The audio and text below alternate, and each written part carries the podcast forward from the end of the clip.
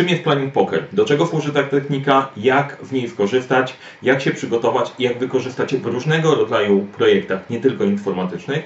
O tym będzie w dzisiejszym odcinku. Serdecznie zapraszam.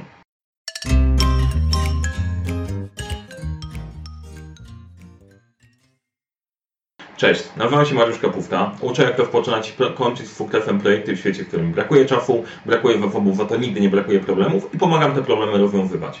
Jeżeli jesteś zainteresowany tematem zarządzania projektami, zarządzania w ogóle, to subskrybuj ten kanał. Jeżeli spodoba Ci się ten odcinek, daj łapkę w górę. A teraz przechodzimy do bohatera naszego odcinka, czyli do Planning Pokera. To jest kolejny odcinek z serii Agile, czyli technik, sposobów na zwinne podejście do tworzenia projektów, dostarczania projektów. Przydaje się i jednocześnie dla osób, które pracują w IT, ale też tych wszystkich, którzy szukają ciekawych technik i sposobów na niecodzienne problemy, na które napotykają, właściwie codzienne, e, ale niecodzienne techniki. Teraz bohaterem odcinka jest Planning Poker, czyli jedna z technik, która e, dosyć mocno się zadomowiła, natomiast niewiele osób wie do końca o co chodzi, się zastanawia, jak niej skorzystać. Więc idziemy sobie po kolei. E, do czego służy Planning Poker? Generalnie Planning Poker rozwiązuje jeden z problemów, na które często się napotykamy. Otóż, e, jak zespół zaczyna pracę nad jakimkolwiek projektem, musi oszacować, jak bardzo skomplikowane jest zadanie, ile będzie trwało. To wcale nie jest takie proste, bo okazuje się, że zawsze mamy jakiś błąd, który popełniamy. Kolejna rzecz, która się dzieje, dzieje się taka, że spotykamy się z zespołem, siedzi kilka osób, pytamy, słuchaj, e, ile to potrwa? I pierwsza osoba, która powie, a to potrwa tydzień, jest uznawana za eksperta, a faktycznie to jest ekspert, pewnie ktoś wie, to reszta osób już się nie odezwie, wpisujemy te dwa tygodnie, a później się okazuje, że to była osoba, której, której zależało na tym, żeby skończyć szybko spotkanie, albo żeby sobie wyjść, a, albo była najodważniejsza całej ekipie i niekoniecznie wiele to ma wspólnego z dobrym szacowaniem. Trzeci ważny element, Planning Poker, można w niego korzystać nie tylko i wyłącznie w Scrumie. Przez Scrum e, stał się dosyć popularny, ale pokażę Ci też sposób, z którego ja korzystam, jeżeli tworzymy ścieżkę krytyczną i harmonogram. Tam też można z niego skorzystać ważne, można w planning pokera skorzystać w każdym, w każdym projekcie. Więc tak podsumowując, najważniejsze, najważniejsze problemy, dla których planning poker jest dobrym rozwiązaniem, to jest to, gdy trzeba wyciągnąć z zespołu wiedzę e, na temat tego, jak coś jest skomplikowane e, i zrobić to w taki sposób, żeby każdy mógł się wypowiedzieć. Co nam daje e, planning poker? Daje nam lepsze zrozumienie, lepsze zrozumienie tego, nad czym będziemy pracować, dokładniejszy zakres tego, co mamy zrobić. I jak to się dzieje, to zaraz o tym, o tym opowiem, bo bardzo często problem z szacowaniem wynika z tego, że zespół nie do końca rozumie, co tak naprawdę ma zrobić i e, zaczyna z takim, z taką jakąś taką mgłą, takim jakimś nie do końca dokretywowanym tematem, to powoduje, że ten błąd oszacowania po prostu robi się większy. E, dzięki planning pokerowi da się lepiej to oszacować, dlatego też, że zespół lepiej rozumie zakres, a to później przekłada się na łatwiejszą realizację zadań, zadań dalej. W jaki sposób się przygotować? E, standardowo, tak jak ta technika została wymyślona, przygotowujemy sobie karty. Przygotowujesz sobie karty, każdy z uczestników sesji Planning Pokera ma przygotowane karty. E, I to fizyczne, fizyczne jak najbardziej karty, na których masz wypisane wartości 0, pół, 1, 3, 5, 8, 13 i tak dalej, tak jak są tutaj po drodze. To jest modyfikowany ciąg Fibonacciego, do czego służą te liczby wytłumaczę, do czego służy kawa i znak zapytania też. Chodzi o to, że w momencie, w którym zaczynamy pracować sobie nad szacowaniem, e, każdy z uczestników projektu warto, żeby mógł wyrazić swoje zdanie. Jeżeli ma te karty, to karty z numerami będą określały, jak wydaje mu się, że skomplikowane i złożone jest to zadanie. Kawa będzie oznaczała zróbmy chwilę przerwy, bo już mi mózg paruje, a pytajnik nie mam zielonego pojęcia, o czym my w ogóle mówimy, e, przejdźmy to jeszcze raz. E, to jest fajne, bo daje opcje, według których się poruszamy. Nie rozpucha dyskusji na bardzo dużo. E, i, jest pomocne. Po prostu takie ramy e, całkiem fajnie działają. Teraz jak sobie zrobić te karty? Można je sobie kupić w certyfikowanym sklepie, albo po prostu powycinać w papieru, albo zrobić je na postitach. Na postitach robisz je po prostu mniej niż minuta i temat jest zamknięty, ale to jest tak, że jeżeli ludzie pracują dłużej w tej technice, to warto im czasem znaleźć jakiegoś fajnego przydasia i może te karty i kupienie tych kart nie jest głupim rozwiązaniem. Ja korzystam na razie z takich opcji standardowych.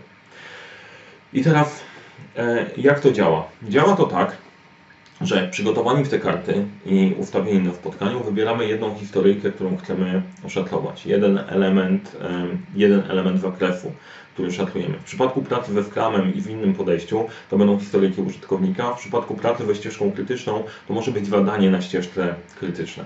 Moderator czyta o co chodzi. W przypadku skramowego podejścia to może być product owner, ale też niekoniecznie ta osoba. E, w przypadku projektu realizowanego w inny sposób pewnie to będzie kierownik projektu, chociaż, chociaż tutaj bym zachęcał do tego, żeby zastanowić się nad tym, czy moderatorem nie powinien być ktoś bardziej merytoryczny. Z tej przyczyny, że w, no, tradycyjnie w projekcie wszystko się przewala na kierownika projektu. Weź to ogarnij. To nie jest najlepsza opcja, ale ok, wyznaczamy moderatora. E, zespół może zadać pytania, odpowiedzi, doprecyzować o co tak naprawdę chodzi, bo to jest jeden z elementów i to jest bardzo ważny punkt, żeby wszyscy rozumieli, co my w ogóle szacujemy. E, nawet przy prostych tematach typu, dobra, e, załatw zaproszenia na konferencję. Załatw zaproszenia na konferencję może znaczyć milion różnych rzeczy. Zresztą zastanówcie się, co dla Was znaczy załatwić zaproszenia na konferencję. Czy to jest tylko i wyłącznie znaleźć zaproszenia, przynieść w tertę i ok, czy trzeba je przynieść, wyrobić listę gości, e, wypełnić i wysłać, a może jest jeszcze jakiś inny patent z tym związany, że trzeba sprawdzić gości VIP, do tych wysłać e, listownie, a do pozostałych wysłać elektronicznie. To może być mocno włożony temat, nie? Zaproszenia na konferencję, zawsze w takich elementach kryje się pułapka dyskutujemy sobie w miarę szybko. Nie chodzi o to, żeby przepalać nie wiadomo jak dużo czasu. Szybkie, konkretne pytania i odpowiedzi. E, pojawia Ci się pytanie, zadajesz, dostajesz odpowiedź, doprecyzowujecie coś pod spodem, bez szukania dziury w całym. Dobrze sobie ustawić ograniczenie timebox minutę, półtorej, dwie, żeby po tych dwóch minutach, ok, mamy wystarczająco dużo informacji, szacujemy. Na 3-4 ludzie, którzy siedzą przy stole, wyciągają karty, te z numerkami, z kawą albo z pytaniami. Żeby zobaczyć, kto nam się okazało. I teraz tak, jeżeli się okaże, że te e, wymagania są spójne, e, te odpowiedzi są spójne, każdy określił mniej więcej podobny zakres, czyli 3, 3, e, no to ok, temat jest zamknięty, działamy. Ale jeżeli są niespójne, no to mamy dwie opcje. Albo ta różnica jest mała, wobec której, której się poruszamy, no i przy małej różnicy jedna opcja możemy wyciągnąć średnią. Wiem, że teoretycznie się tak nie robi, ale czasem, tu jeżeli to jest dobry sposób i ze sobą pracujecie, to średnia jest całkiem ok. Kolejne, można wybrać najbliższą wartość, która była tej liczby, albo zespół może sam zdecydować i ustalić cyfry. Te cyfry ustawione na planning pokerze zgodnie z tym ciągiem Fibonacciego mają swoje uzasadnienie, natomiast opcja jest taka, jeżeli znajdziecie rozwiązanie, które dla Was pasuje i jest ok i Wam się sprawdza, to nie musicie sztywno trzymać się reguł. Średnia nie jest najlepszym pomysłem akurat przy story pointach. Lepiej ustalić którą z tych najbliższych wartości. Nie? Czyli jak mamy 3, 5, to ustalić, czy to jest trójka, czy to jest piątka i pójść dalej, albo zespół może sam, sam, sam zadecydować. Jeżeli mamy dużą różnicę, no to znaczy, że najprawdopodobniej w zespole nie do końca rozumiemy, o co chodzi w tym zadaniu. I pytasz osoby, które ma najwyższe oszatlowanie, co spowodowało, że tak oszatlowałeś. I to jest ważne, że to nie jest atak na tę osobę, tylko zrozumienie na jakich przesłankach, na jakich założeniach opierał Twoje oszatlowanie. E, dla mnie pytanie, dlaczego tak oszacowałeś, nie jest pytaniem atakującym, ale wiele osób dlaczego odbiera właśnie na zasadzie musi się obronić i wyjść z twarzą. E, dlatego lepsze to rozwiązanie, co spowodowało, że tak oszacowałeś, jakie założenia przyjąłeś, e, jest bardziej neutralne. Później o to samo pytasz osobę w najniższym estymatem. No i teraz zbieramy to razem, czy to ma ręce i nogi i wracamy do estymowania. Jeszcze raz powtarzamy rundę, wszyscy na 3-4 z tymi nowymi informacjami wykładają kartki i powtarzamy tryb. Jeżeli jest spójne, zamknięte. Jeżeli nie, wracamy jeszcze raz. Jeżeli po trzech rundach okaże się, że macie coś, co nadal nie jesteście w stanie oszaclować, to natknęliście się na coś, co wymaga dokładniejszego oszaclowania i e, warto to, na to poświęcić osobny czas i osobne, osobne spotkanie. Jest za duża kobyła, za duże ryzyko i warto to potraktować osobno. No więc tyle, jeżeli chodzi po prostu o takie standardowe podejście, najbardziej popularne. Ja wymyśliłem jeszcze jedno podejście, które ułatwia sprawę, jak nie masz kart, i nie musisz ich tworzyć i nie pracujesz na story pointach, tylko pracujesz na przykład na szacowaniu czasu trwania zadań. Mamy wtedy listę zadań, które są do zrobienia w projekcie i zespół może wykorzystać wtedy rętle i palce.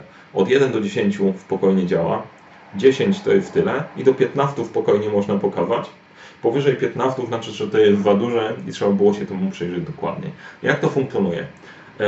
Początek jest dokładnie taki sam. Wybieramy temat, mówicie o co chodzi, szybka dyskusja i na 3-4, jak w nożyczki papier kamień, pokazujecie ile to będzie trwało. 3-4 jest 20. E, I teraz tak, to co jest ważne, bo jak prowadzę to i uczę, uczę tej metody, to część osób robi tak, o słuchaj, to na 3-4, 3 pokazujemy, tak?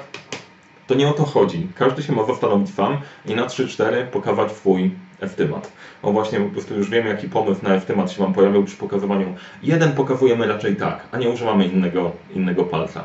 E, to jest tyle, jeżeli chodzi o planning poker z mojej perspektywy. Jeżeli chciałbyś się dowiedzieć więcej na temat technik e, agile'owych i wykorzystania innego podejścia w swoich projektach, to w opisie do tego wideo znajdziesz link do naszego szkolenia, które robimy Agile dla nietechnicznych, e, które zawiera te elementy i pomaga dopasowywać techniki, które wprawdają się czasem tylko w środowisku tylko Agile, na te wszechświaty, które nie do końca zaadaptowały wszystkie techniki, a chciałyby skorzystać z tego dobrodziejstwa i dopasować sobie je do swojej rzeczywistości, więc tam serdecznie zapraszam.